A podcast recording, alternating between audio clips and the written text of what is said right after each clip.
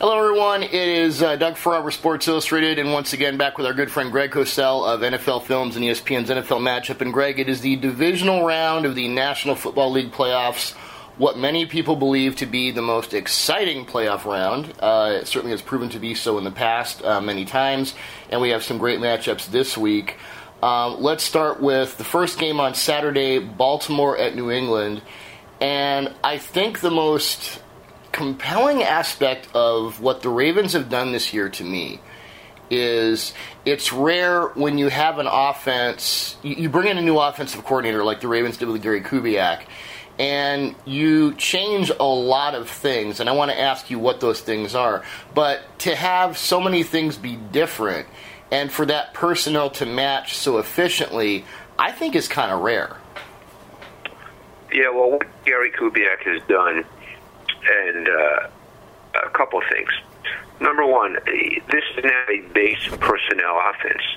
Uh, no team this season in the NFL ran more plays out of what we would call base personnel than the Ravens, which would be two tight ends, one back, one uh, one back, uh, excuse me, two backs, one tight end, two backs, two tight ends, even six O line personnel. That would all fit into the category of base personnel. Almost 65% of their plays came out of base personnel of some form. And, and Doug, as you know, that's kind of rare in today's NFL. Very. So, so that's one thing. And, and because of that, their fullback, Kyle Juszczyk, mm-hmm. he played 42% of their snaps. Which is a, a total outlier in today's NFL. Yeah, the only other team like that is San Francisco with Bruce Miller. But ultimately, if you're just looking uh, cosmetically at personnel, uh, that's a big change. And, and as you say, it, it, it's an outlier overall in today's NFL. Well, and Miller, I mean, they line him up as a tight end half the time. So Juszczyk is really he's he's the only guy who does that as much as he does. So yeah, they're. I mean, they're that's the starting point for their offense. And you know, it's interesting because at some point you wonder if this is a way. I mean, obviously, this is Gary Kubiak's history to some degree because he had Vonta Leach in Houston. He played a ton of snaps at fullback. We all remember that. Um, but you also wonder if, with the wide receiver situation in Baltimore, if he felt that he maybe had, uh, you know, a better trio of wide receivers to put out there, if he would do that more. Because um, ultimately, I think with a quarterback like Joe Flacco, he's an aggressive thrower. He, he likes to push the ball, and he will not hold back. When he sees man coverage, he's throwing the ball, no matter who the receiver is, no matter who the corner is. And and I think as we look ahead, I think that's going to be a really interesting aspect to this game because the Patriots really evolved through the course of the season into a high, high percentage man-to-man coverage team. Yeah. How do you see them balancing? Because Kubiak, in my, I mean, and he's worked with John Elway, so that was, uh, you know, and Elway was a great deep thrower uh, certainly early on. But Kubiak to me seems to, you know, he obviously likes a zone push to one side, boot action. He runs boot action to the other side a lot, which is interesting. But it's it's kind of a get the quarterback out, get him moving, and that's more, as you like to say, a timing and rhythm thing as opposed to sit there like Dan Fouts for 45 seconds and then throw it 90 yards downfield. How have the Ravens sort of merged what Kubiak wants to do with how what Flacco has historically done? Well, I think it's been more Kubiak, quite honestly. I mean, I think when you watch this team on tape, um, it's a lot. It's Kubiak's offense, and and I think the feeling was when he got there that Joe could do that because Joe's a lot more functionally mobile than I think a lot of people believe. Yes. Uh, but so I think it's really been his offense. There's boot action. There's a lot. It starts with the zone stretch run game, as you know, and then you started to describe it where you stretch the front side, you seal the back side. That's the the you know eight word uh, version of the zone stretch run game, and uh, and you know they they work the pass game a lot off that, and I think you're going to see, especially with a lot of man, you're going to see a lot of crossing routes. You're going to see you know multiple crossers to provide sort of the mesh concept. Uh, I think that's what you're going to see in their pass game. Uh, I'm not sure you're going to see them try to line up on the outside and win isolation routes. Uh, because outside of Torrey Smith in a speed sense, they really can't. And if if Revis is on Torrey Smith, uh, I don't know about that. So we know about Revis. Um, I think you think he played Torrey Smith. Who's going to play Steve Smith? No, that's a good question. That's actually the question I'm going to ask you now because we know about Revis. How does the rest of that? Way to set me up for the segue there, Greg. That was very good. We're, we're professionals now. Um, how does the rest of that New England secondary stand up against? You know, it's it's Torrey Smith, it's Steve Smith. Obviously, it's a Kubiak offense. The tight end is going to be involved a lot. Justin Forsett may catch some passes, which could be a linebacker thing, and we'll get to that in a minute. But how does the rest of that New England secondary size up to what Baltimore wants to do? Well, it's almost impossible to figure out how Bill Belichick will match up. But my sense, and I could be dead wrong, is that Revis will match up to Steve Smith.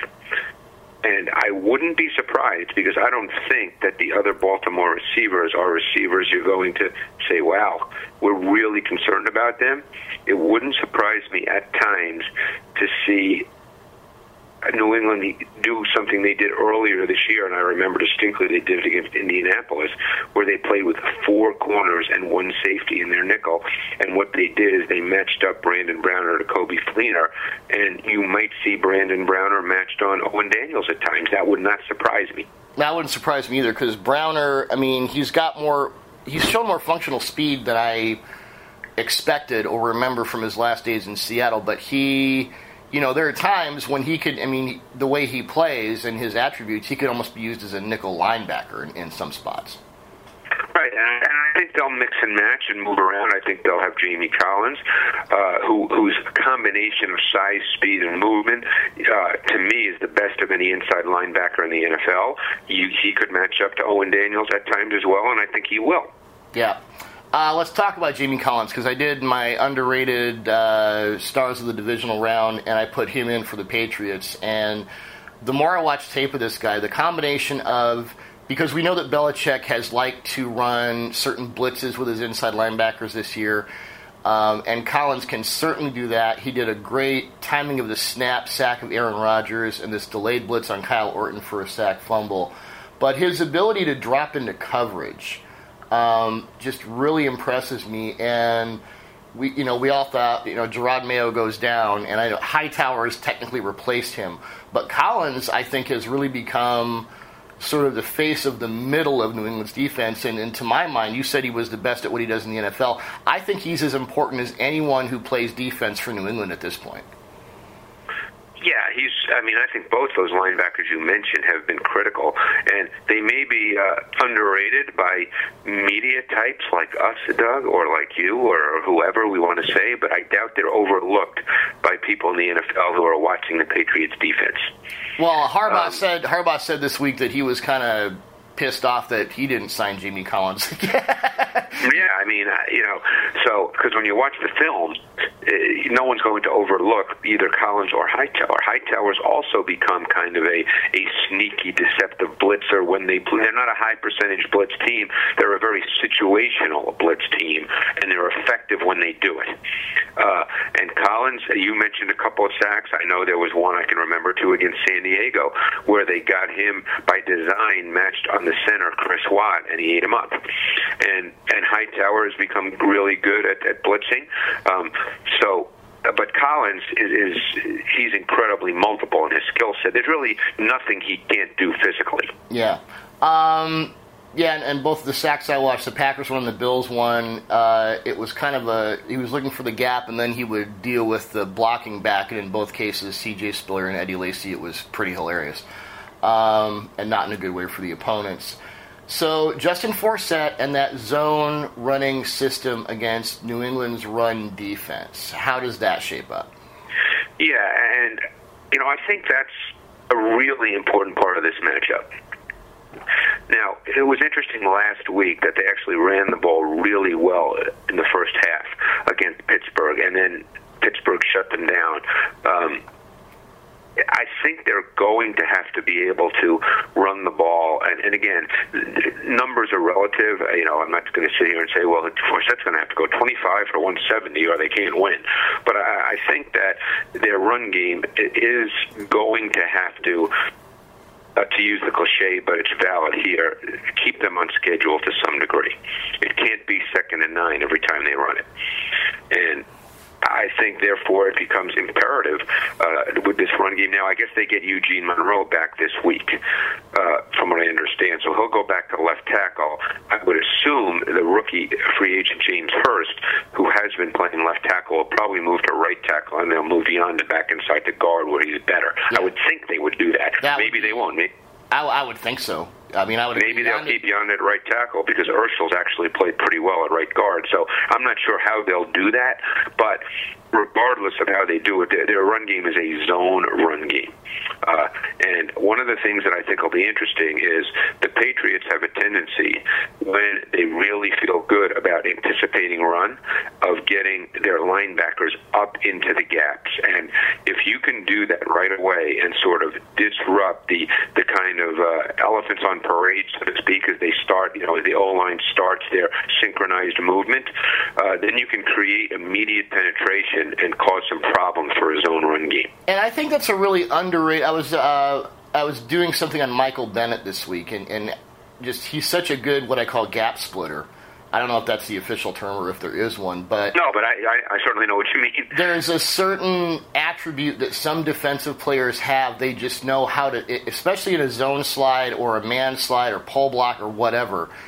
That certain defensive players just know how to time that get the opening and go. And that's another thing, by the way, that Collins is very good at.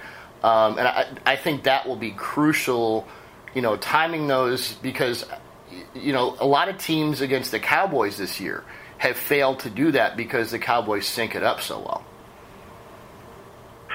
And, it's funny you mentioned that because the one team that really stopped the Cowboys' run game, uh, not just because they didn't run a lot, but because they stopped it, was the Cardinals. And I don't know if you remember that game, but they lined up with the four D linemen in that game as opposed to their normal three-four, and they reduced everybody, so they got every, someone inside, you know, literally over every offensive lineman, and that's sort of what I was talking about with New England with Collins and Hightower. They'll get those guys up on the line of scrimmage, and it makes it more difficult. Um, one interesting stat, and I don't know if this you know is worthy of a response, unless you you you have seen something on tape. We talked about Tony Romo last week as a quarterback who you'd think would run more play action. Uh, Joe Flacco, according to Pro Football Focus, uh, 18.5% of his snaps he's run play action. Now I don't know if that includes boot action, but I would, would not be a high not be a high number in my opinion. And it would that surprises me in a Kubiak offense. Yeah, me too. Uh, and now, again, there's different kinds of play action, and this could be. I think we talked about this last week about quarterbacks that may not like to turn their back to the defense. Yes. And for all we know, Joe could be one of those quarterbacks.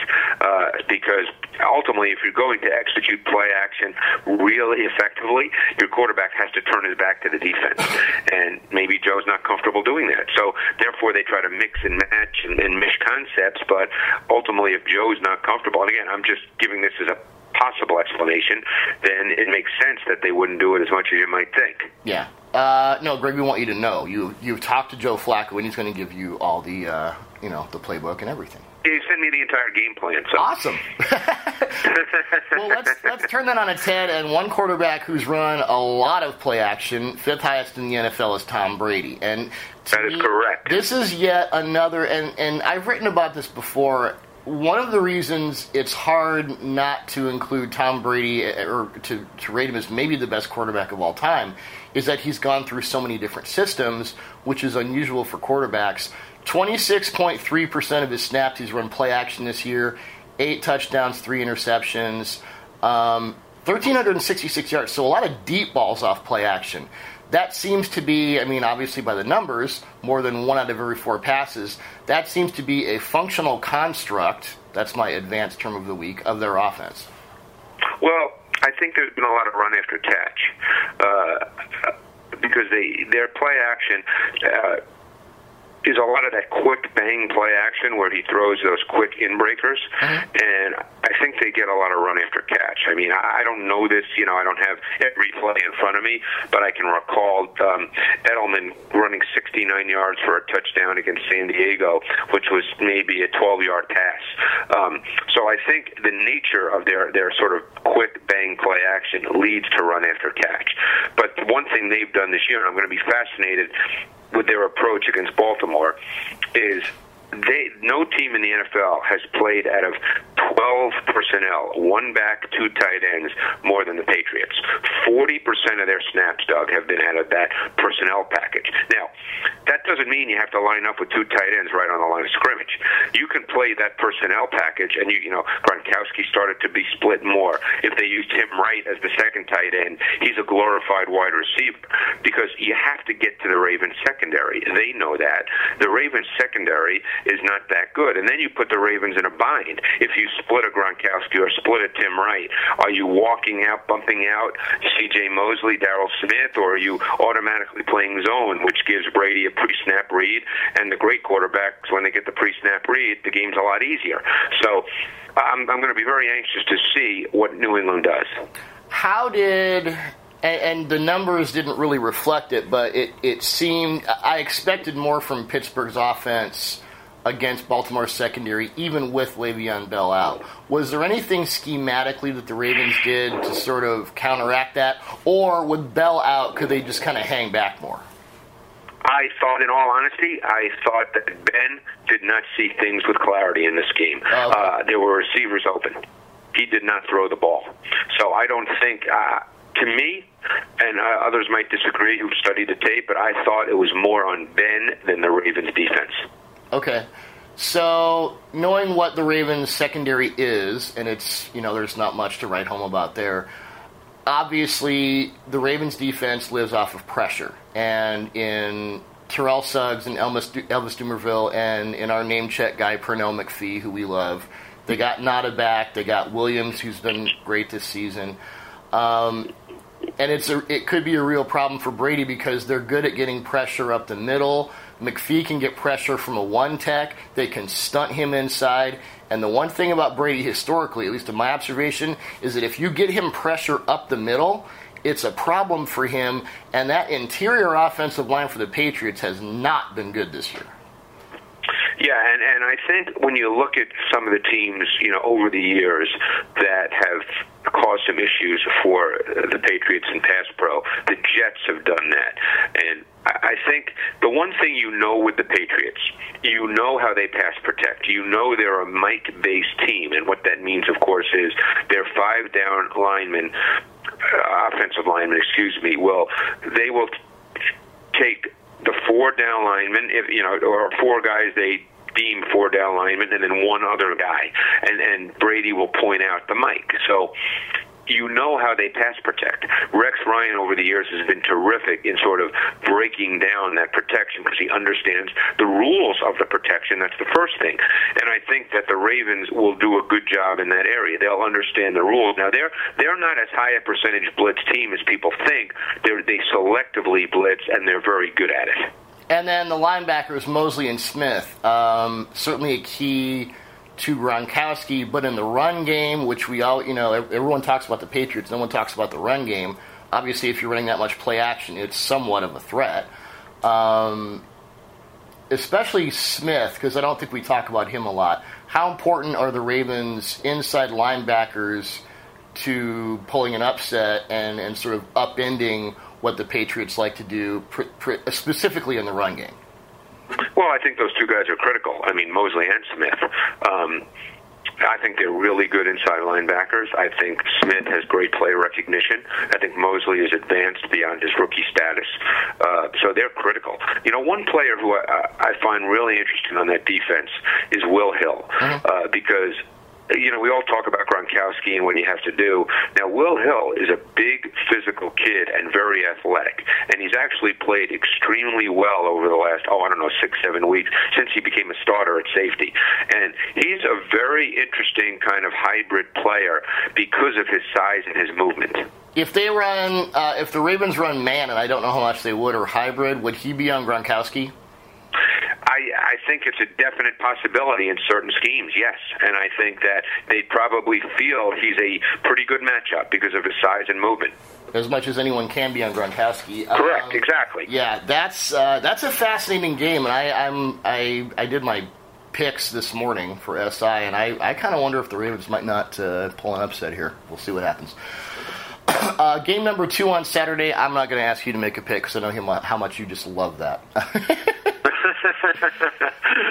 uh, Carolina Panthers come into CenturyLink Field in my backyard. Uh, these teams have played.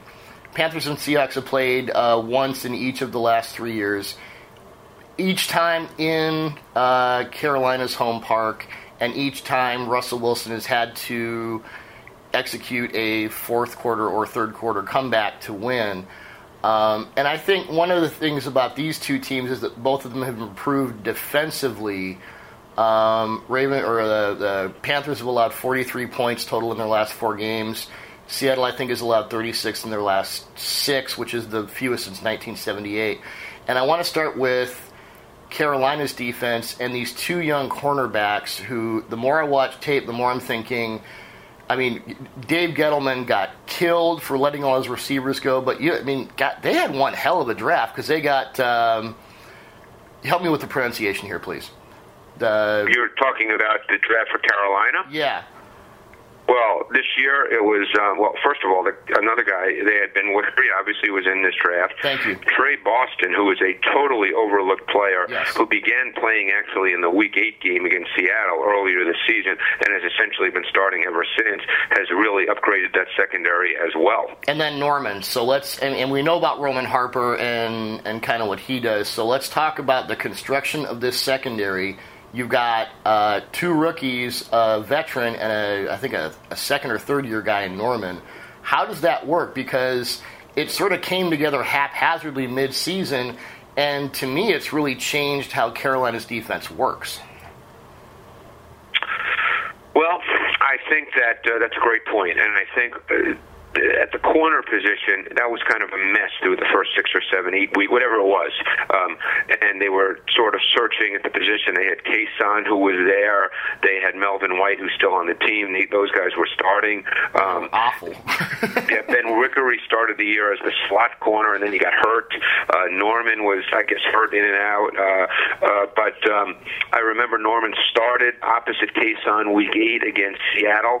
Uh, and then they settled on Norman and Benwikere once Benwikere sort of came back from uh, an injury after being out, I don't know, six, seven weeks, I think. And those guys have really solidified the corner position. Norman actually has a very good skill set. They don't play a lot of man, Doug, but I think Norman can. And Norman has some physicality to him. Uh, and as I said, Tre Boston's been overlooked, but he's he's been, to me, a significant upgrade over Thomas DeCoud.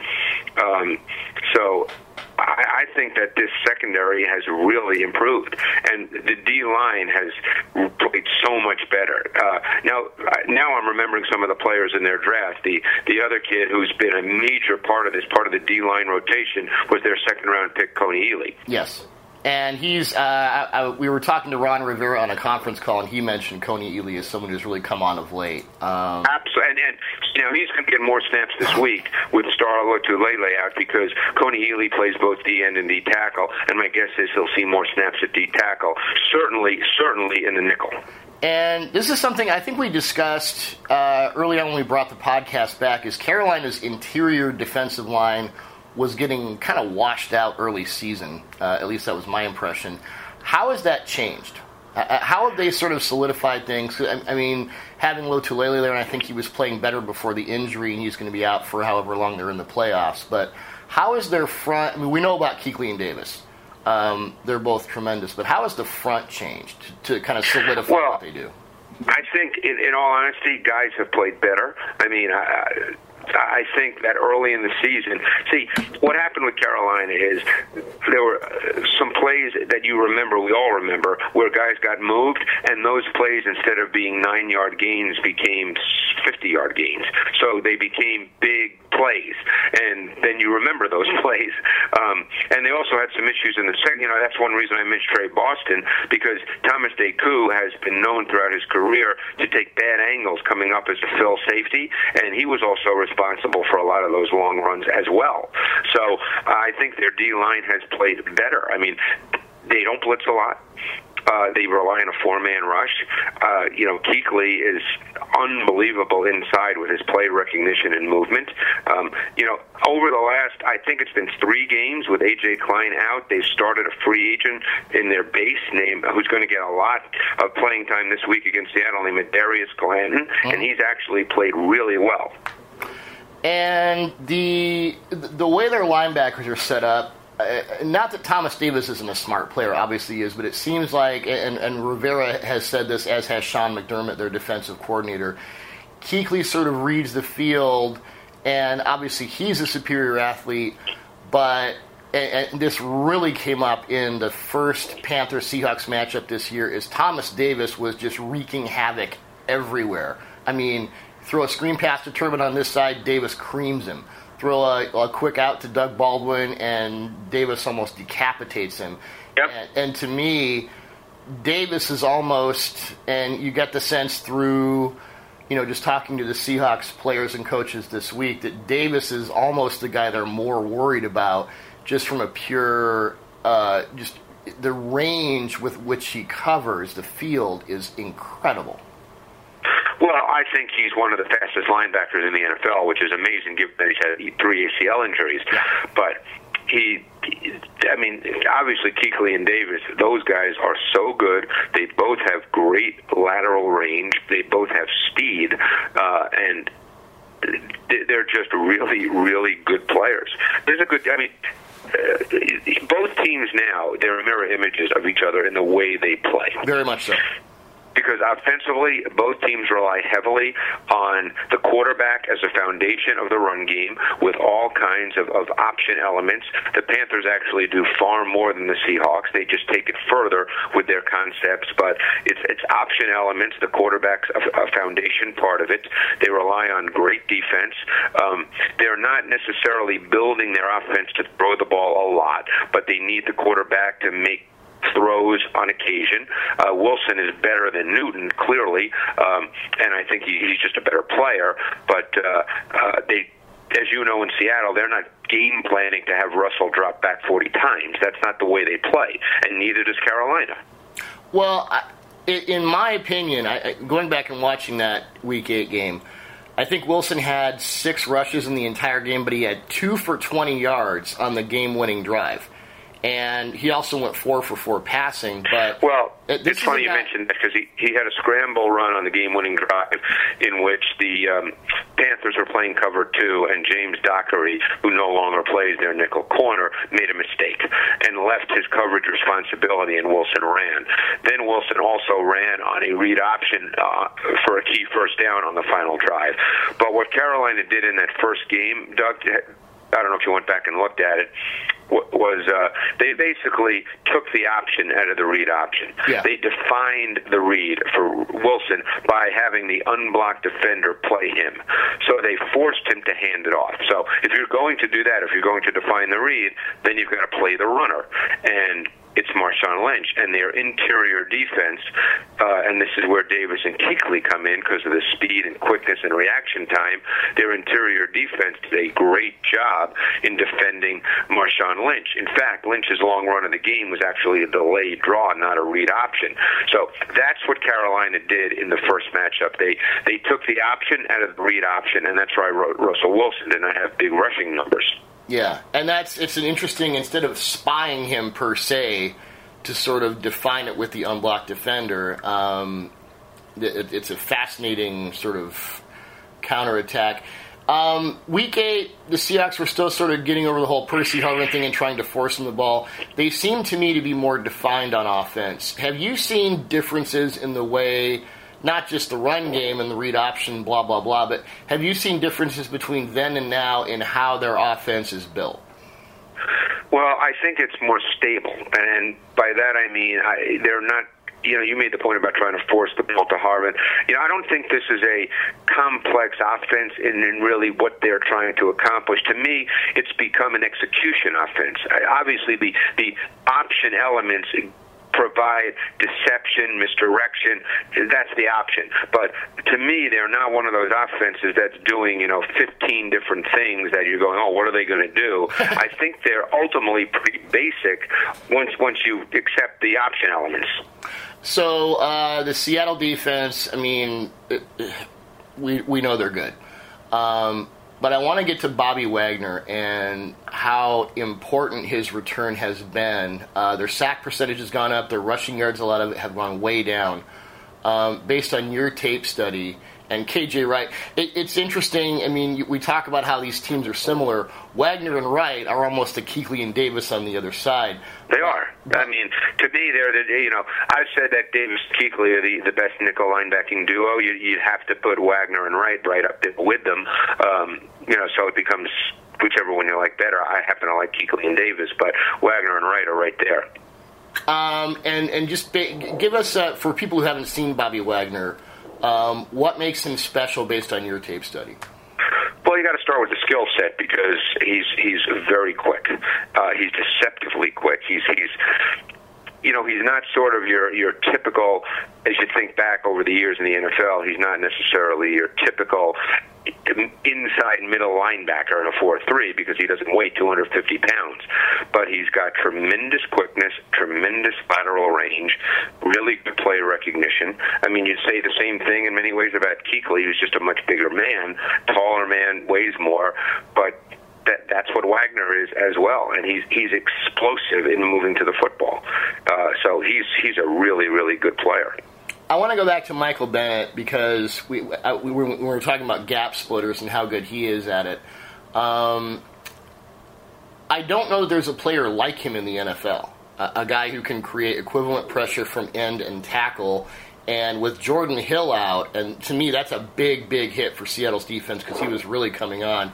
They may play him more inside but um, just speak about Bennett and, and how important he is not only from the tackle position and the standard end position, but I'm sure you've seen this other formation, which I asked Pete Carroll about this week, and it was something that Dan Quinn came up with, where they'll have Bennett and Avril outside on one side and then two linebackers on the other side, and they'll stunt inside. Um, I think this defensive line is more diverse than people might think, and I think Bennett is the key to that. Well, and it's funny you say that because I think Carolina is trying to make Kony Ealy that guy for them. Oh, okay. And yeah, and I think that Bennett, you know, Bennett's been doing that for years. He did it in Tampa before he did it in Seattle, yep. and because he was on Tampa, nobody talked about him. but you know, Bennett has basically been a D end in the base and a deep tackle in the nickel or the dime, and he's really, really good inside as a pass rusher. Uh, so, it, it, you know, they do a lot of things depending on their opponent, uh, and it'll be interesting to see if they line up. Uh, Bennett and Avril outside the right tackle because Mike Remmers is the right tackle uh, for Carolina. While he's played well, I, I think they would view him as a potential weak link. We saw them do that numerous times when they played Arizona, where they put both Bennett and Avril outside of Bobby Massie and caused major problems. So I think there's a lot of options here for the defensive front for Seattle. Well, I think uh, one of their options should be going after Byron Bell, who's allowed, I think, uh, yeah, Ja'Wuan James and Matt Kalil are the only guys who have allowed more total pressures. And Kalil should have his own turnstile category, so there you go. Um, yeah, so I mean, there, there's a lot of options here uh, with their with their D line, particularly in the nickel. Yeah, um, secondary. I think we know how good those guys are, but I, I wanted to ask your opinion of Kam Chancellor. We you know he, we know he's a box guy. We know he's an enforcer. It seems to me, um, and I've talked to a few people around the league who tend to agree that his coverage abilities have really improved, kind of exponentially this season. Is that what you're seeing? You know, I think they've been pretty good for a couple of years. I mean, uh, you know, I haven't studied every play, you know, where he's in coverage, but I noticed last year I thought that he covered pretty well, and I'll take your word from talking to people that he's better this year. But you know that that was viewed, oh, you know, three, four years ago as a weakness. It is absolutely not a weakness right now. Um, and it'll be interesting because of the Greg Olsen uh, factor, because Olsen, to me, is their most consistent receiver. And uh, I think he would have to be a big part of this game for Carolina to win. Uh, and I think Chancellor will be uh, be a major factor in, in defending him. He'll play him man to man at times. Yeah, Um, most certainly, and that's that's another interesting. It's funny that the Seahawks are 11 point favorites, and all these games have come down to the wire. Must be some home cooking there. Well, I, you know, I, I, and I'm trying to be funny, but I think a lot of people would would immediately ask the question: Is Carolina going to score 11 points? and I'm not trying, you know. And again, you know, it, because it's hard tactically to see Carolina scoring a lot of points. Yeah, because you, you offensively, offensively, you Yeah. never know what happens with other stuff, but offensively, you assume Sherman's going to be on Kelvin Benjamin, and R- Richard just kills big. I mean, big receivers who aren't you know high high speed guys. He just envelops them. no. And Benjamin, while he had a really promising rookie year, is is still very unrefined as a route runner. And I would really bet that you know he look he may make a contested catch or two, and and, and but I, I I would doubt that he's going to create a whole lot of separation. Well, yeah, I remember watching his. Uh, I did his uh, scouting report for SI at Florida State. I'm like, okay, the only route he runs is go into the end zone and jump up over the cornerback. That was pretty much the whole offense. So yeah, Well, although it's interesting because you go back to that Week Eight game, and he did run by Sherman, and, and uh, Newton under overthrew him, and and those are the kinds of things in games like this, because you don't get a lot of opportunities, and it's not going to be a high scoring game. You know, Newton's going to have to make those throws. You know, they had a chance for a touchdown. He overthrew him. I think it was the third play of the third quarter, and he overthrew him, and it should have been a touchdown. And uh, you know, Cam's not. Cam's going to have to play far, far better than he did last week if they're going to have a chance to win this game. you know that was a really weird thing in the Arizona game because it seems like he was making a lot of contested throws, and, he, and then his you know his tight ends would be open like with a. A, a wheat field around him, and he just overthrew. Why does he? I mean, is he throwing off his back foot? Is it a mechanical thing? Is it his back? Because I know he's injured too. Oh, he's he's always had major mechanical issues. Major. His feet and his eyes rarely work together. And and when your feet and your eyes don't work together, you throw a lot of balls off balance. And no matter how powerful your arm might be, uh, or how many walls you can throw the ball through, uh, when your feet and your eyes don't work together, you're not going to be consistently accurate. It becomes week to week. Yep. Uh, moving to Sunday's games, uh, Dallas at Green Bay, the Ice Bowl rematch. I watched the Ice Bowl on NFL Films today, and boy, uh, the game. Well, you need to get a life, Doug. hey, that's beside the point. Um, please, you, you've probably watched the Ice Bowl seventy-five times in your office because you work in. I have not. Oh, okay, whatever. I have not. Oh, so you have a life. Yes, you're you're so, you're so much more special than me. Uh, Dallas at Green Bay, and obviously the the major story here is Aaron Rodgers' calf, and we know. I mean, uh, clearly Rodgers can throw from the pocket, but in a general sense, whether it's a great defense or kind of an average execution defense like Dallas's. Let's say Rodgers really can't move. He can't get out of the pocket. He let's say he can move functionally inside the pocket, which I think he'll be able to do. But let's say he can't escape pressure and throw on the run, which in my opinion nobody does it better than he does. How does that affect uh, I mean, to what percentage, I should say, does that affect what he does? Um, you know, it's funny. I, I actually think the movement within the pocket for him is more important, and, I and I, I'm not sure if, he'll be able to do that. We won't know because he's he's really a late in the down quarterback. I mean, sure, are there timing throws? Absolutely, but he's not a he doesn't leave the pocket very often. I mean, it's not you know he's not a guy who just takes off. Um, with him, it's truly a last resort. What he really does more is kind of navigate within a, it's like a boxing ring size area, you know, where he's just trying to let, let things kind of develop, and he and he he's a late in the down guy, and we'll see if he's able to do that because that to me is a major part of his game. Yeah. Um, and then, it, how different? You, you get the impression because they have a power running game, and I think in the Rodgers era they may have the best running attack um, that that Rodgers has, enjoyed since he became a starter in 2008. Um, how have you seen Eddie Lacy change Green Bay's offense in a general sense? Uh, besides the fact that they're just running the ball more often, more effectively. Um, and I know Mike McCarthy, he said less schemes, better players, and they were pretty vanilla in the first few weeks. But have you seen this offense change formationally and schematically this season? You know, my, my answer to that, and I could be wrong, would be no. I think they've, they've run the ball more in recent weeks. Um, they've been more effective with it. I think Rodgers has been a big part of that. I think he's become really good at the line of scrimmage in checking to things and checking to the right runs. Um, so I, don't think that, you know, I, I've always believed that Mike McCarthy wanted to run the ball. I mean, he did that when they had Ryan Grant for those two or three years, and and Grant was effective. I don't think he's a throw ball guy by any means. He just he has Aaron Rodgers and he's got a really good receiving core. So they do that, but I think he would like to run the ball. I mean, the last six games, Lacy has averaged 20 carries per game, um, and I think that that's that'll be part of their approach. Um, now, one thing I just wanted to point out because it comes from tape study, and that's what we what we do here, is Last week against Detroit, Dallas played way more man coverage than they did throughout the season. They were a predominant zone team throughout the season, mm-hmm. and they matched up last week. They matched up with Carr on Calvin and Scandrick on Golden Tate.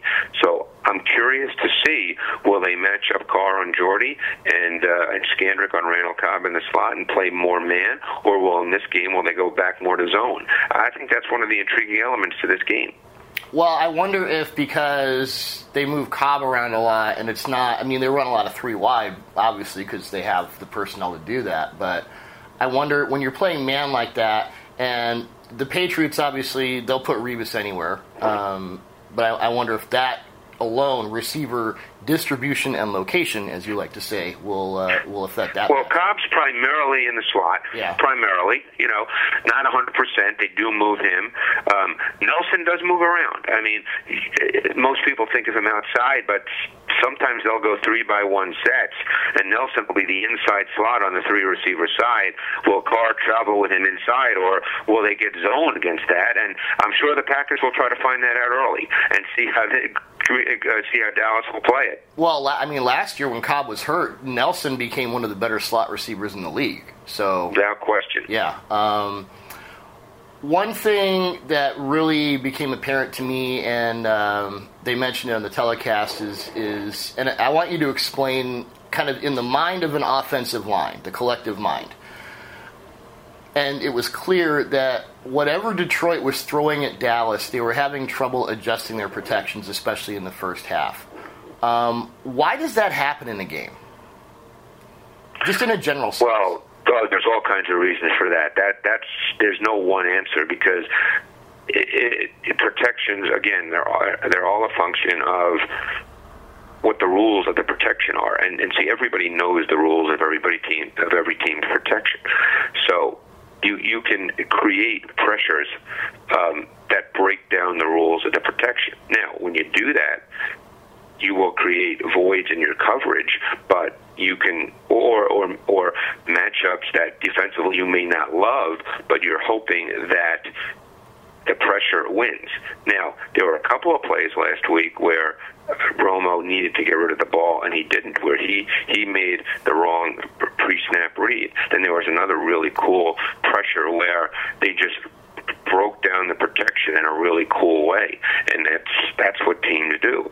So you know, all this is based on rules. Offensive linemen have rules, and you can break down those rules at times.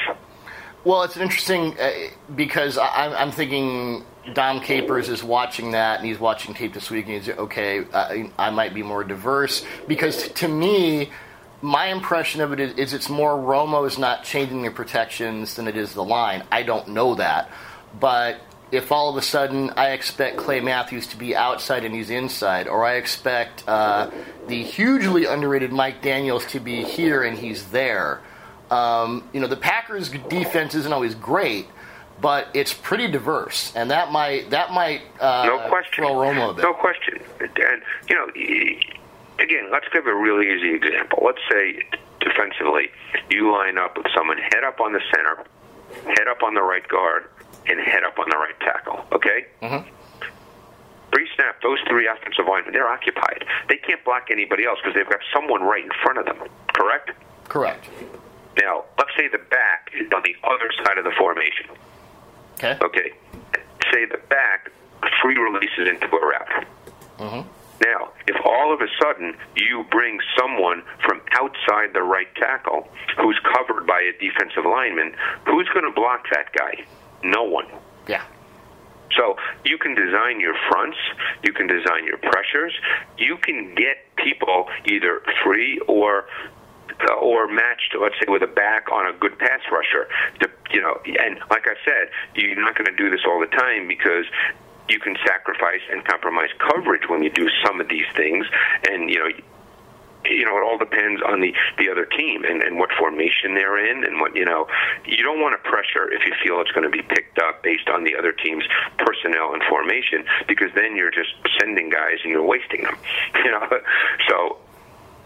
But you can you can do this, and that's what teams do. They understand how teams protect, because it's all based everything's based on rules and numbers in, in pro football. Rules and numbers. Yep. I'm tell you this uh, Dallas might want to have a little help on Ronald Leary because I, w- I was watching Daniels, and Daniels is in the piece I did yesterday, and that guy will abuse guards in a one-on-one matchup. He is so strong and, and really, I mean, obviously the Packers know how good he is, and the Cowboys will too, but that's a guy who's like 6'1", 290, and he's just an odd, he's kind of like Bennett to me. There are these certain players who are just sort of physical oddballs, and they get in the right scheme, and they just, they they manage to thrive.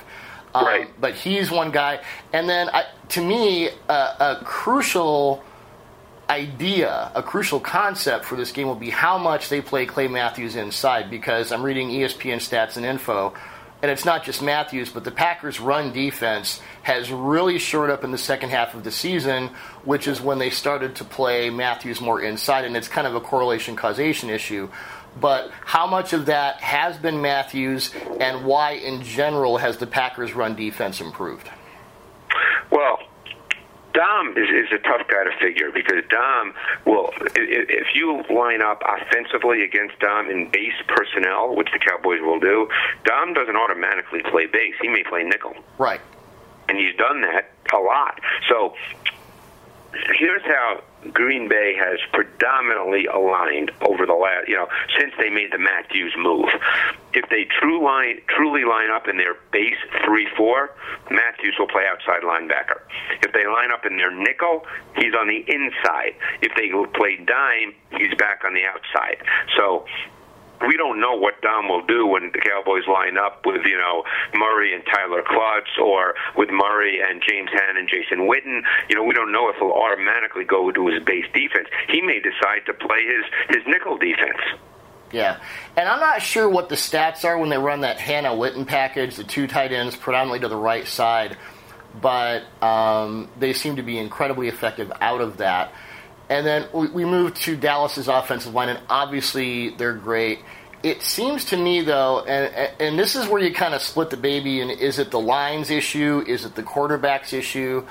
To me, this Dallas offensive line seems to be a lot better in run blocking than I see some breakdowns in pass pro, and it's kind of getting back to that point of who calls what.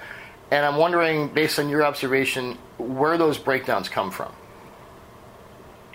I think that's a fair statement. I've noticed that over the last three or four weeks, and I think you know some of it's been scheme based, some of it's been individuals getting beat, and that's normally the way it is.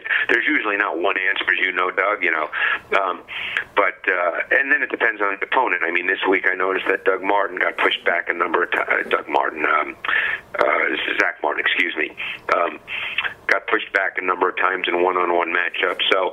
Um, you know, I think Parnell made a few mistakes this week at right tackle, uh, mental mistakes. So it's always uh, it's always a number of things, but I think as a, g- a general point, it's valid. So you have uh, the Cowboys receiver core, and obviously Witten's included in that. As we've discussed before, not a heavy, you know, they're not into big route concepts. They're not going to run trips bunch. It's a lot of levels. It's a lot of old Zampese stuff um, by way of, you know, it all go, goes, seems to go back to Sid Gilman. Um, and then you have Casey Hayward and Micah Hyde in the slot. You have uh, Tramon Williams and Sam, and Sam Shields as the main guys. I mean, based on the numbers, um, outside of Ha Ha Clinton Dix, who's I think played really well in pass coverage uh, late in the season, this seems to be a secondary that can be exploited in, in a general sense. Um You know, uh, yes and no, because I, I don't think that the Cowboys, uh, you know, have gotten a lot from Terrance Williams. I don't think he's a concern. Let's put it that way. Then it comes down to how you want to play Dez. Uh, you know, are you going to consistently double him, or you're not going to consistently double him?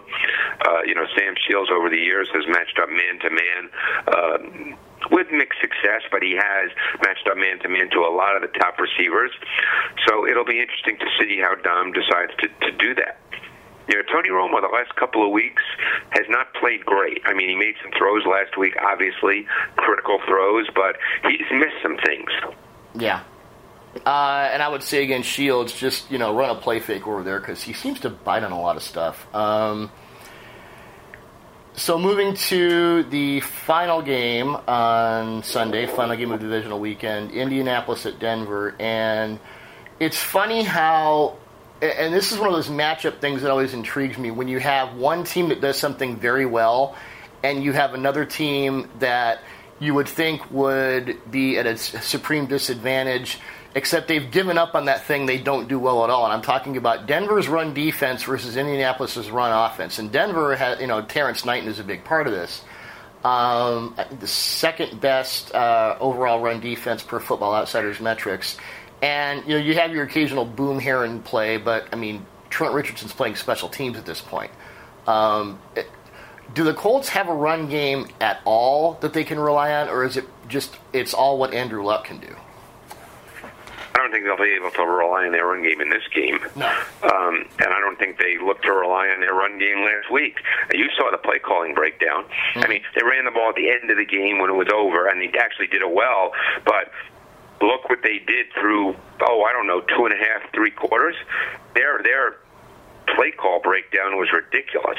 I mean I bet at one point they probably had 40 called passes and seven called runs. You know, so I, they, I think they know.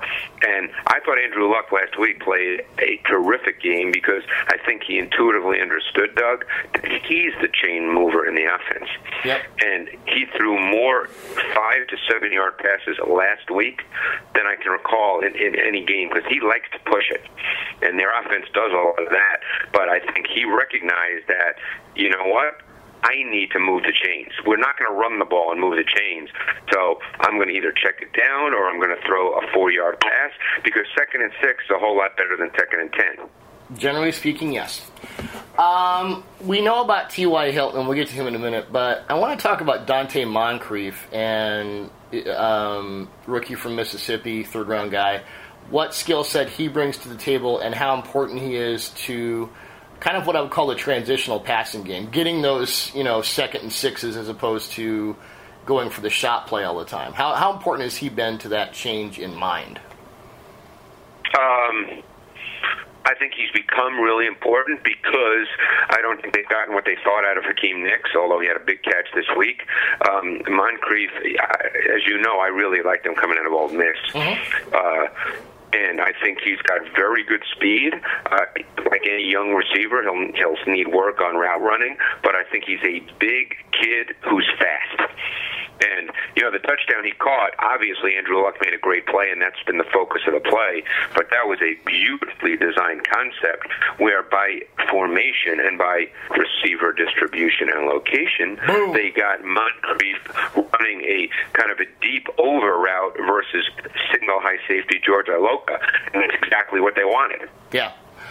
Um, so we have Moncrief, we have Wayne, we have uh, obviously T.Y. Hilton, and I think in my mind, T.Y. Hilton is as important to that team as anybody else at this point because we saw what happened when he wasn't there against Dallas. Um, but how do you, and going back to week one, and I don't know if it'll be the same thing, how did they cover the Colts receivers then with Harris and Talib and, and their safeties and Roby, and how do you think they'll do it now?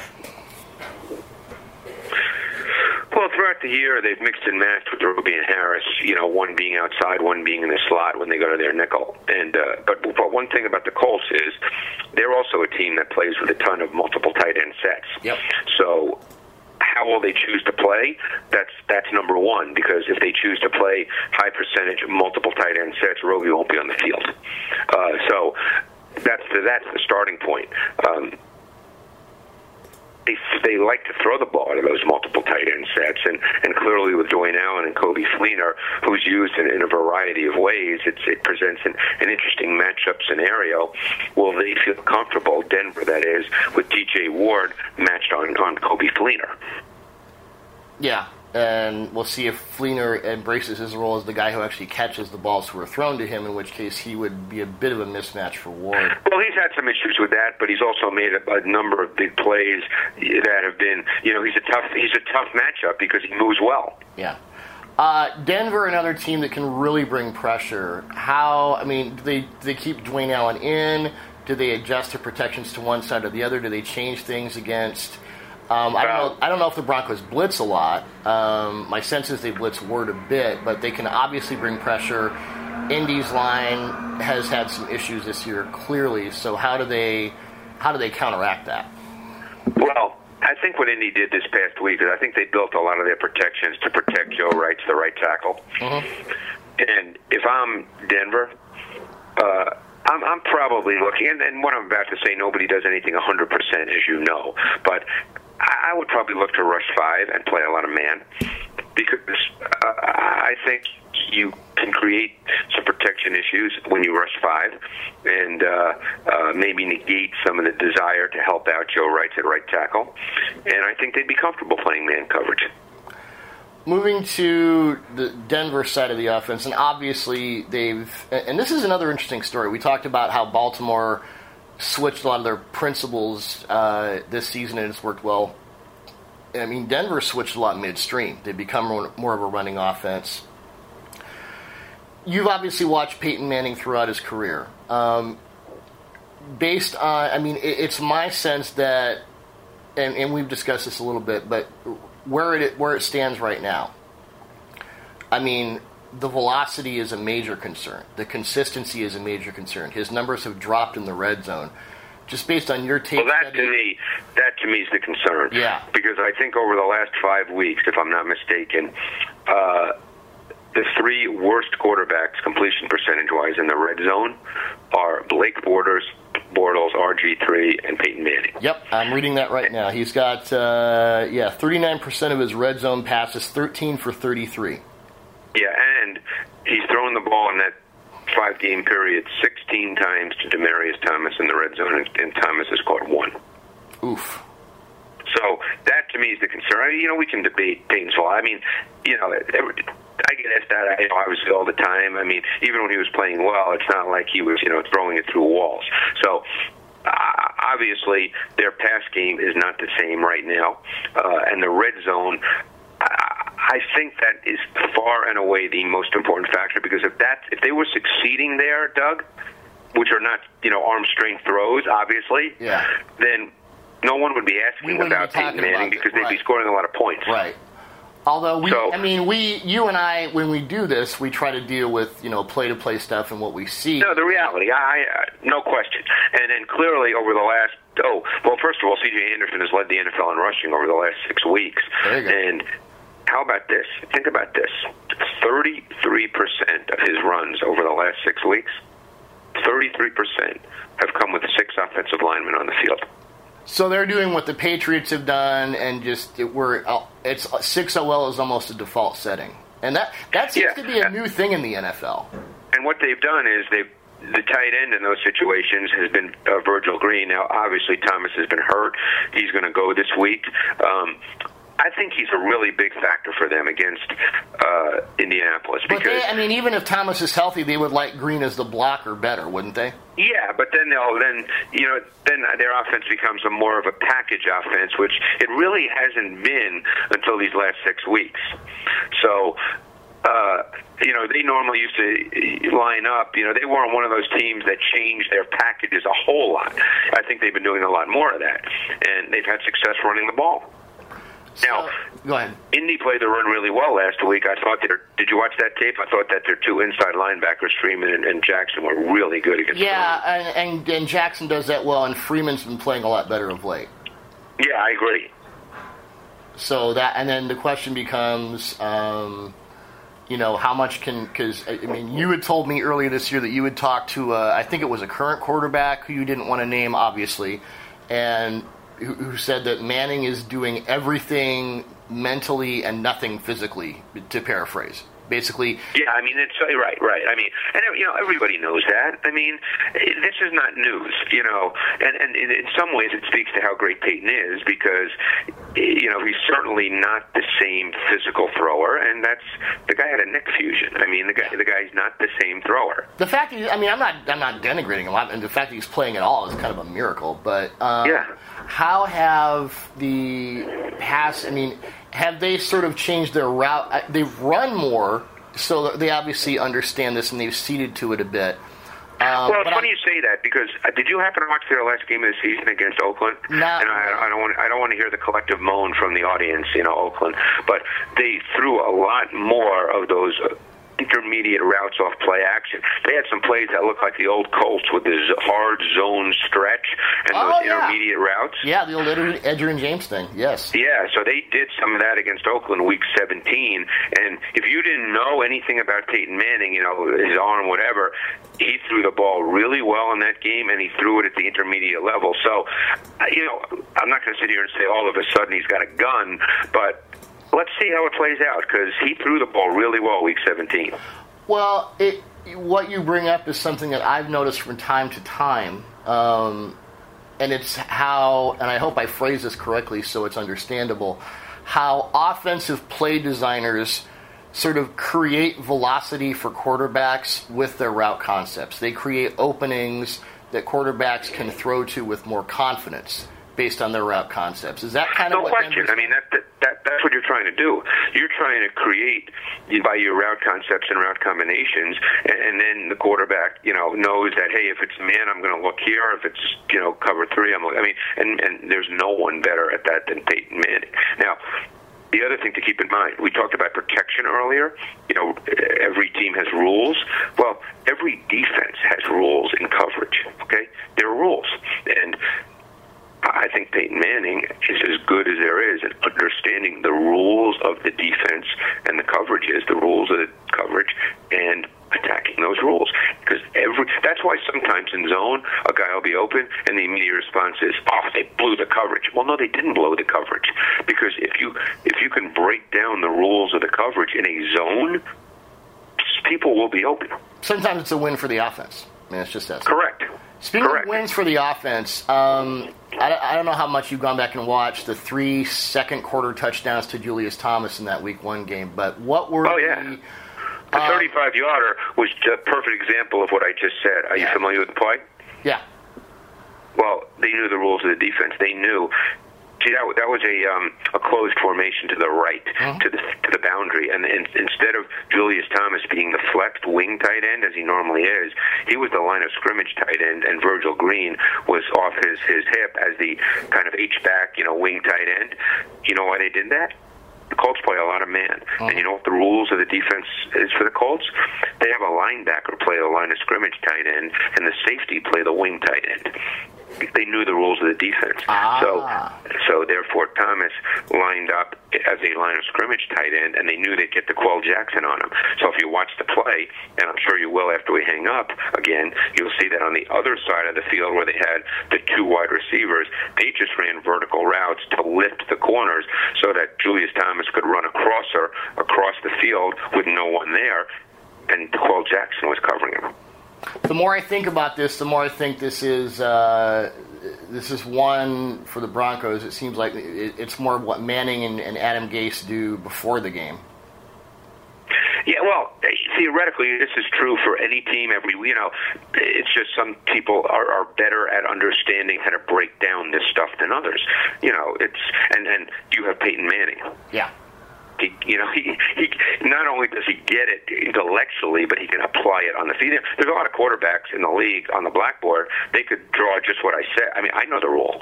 I can't execute it on the field, Doug. Obviously, I know the rule, but you know, some guys can apply it on the field better.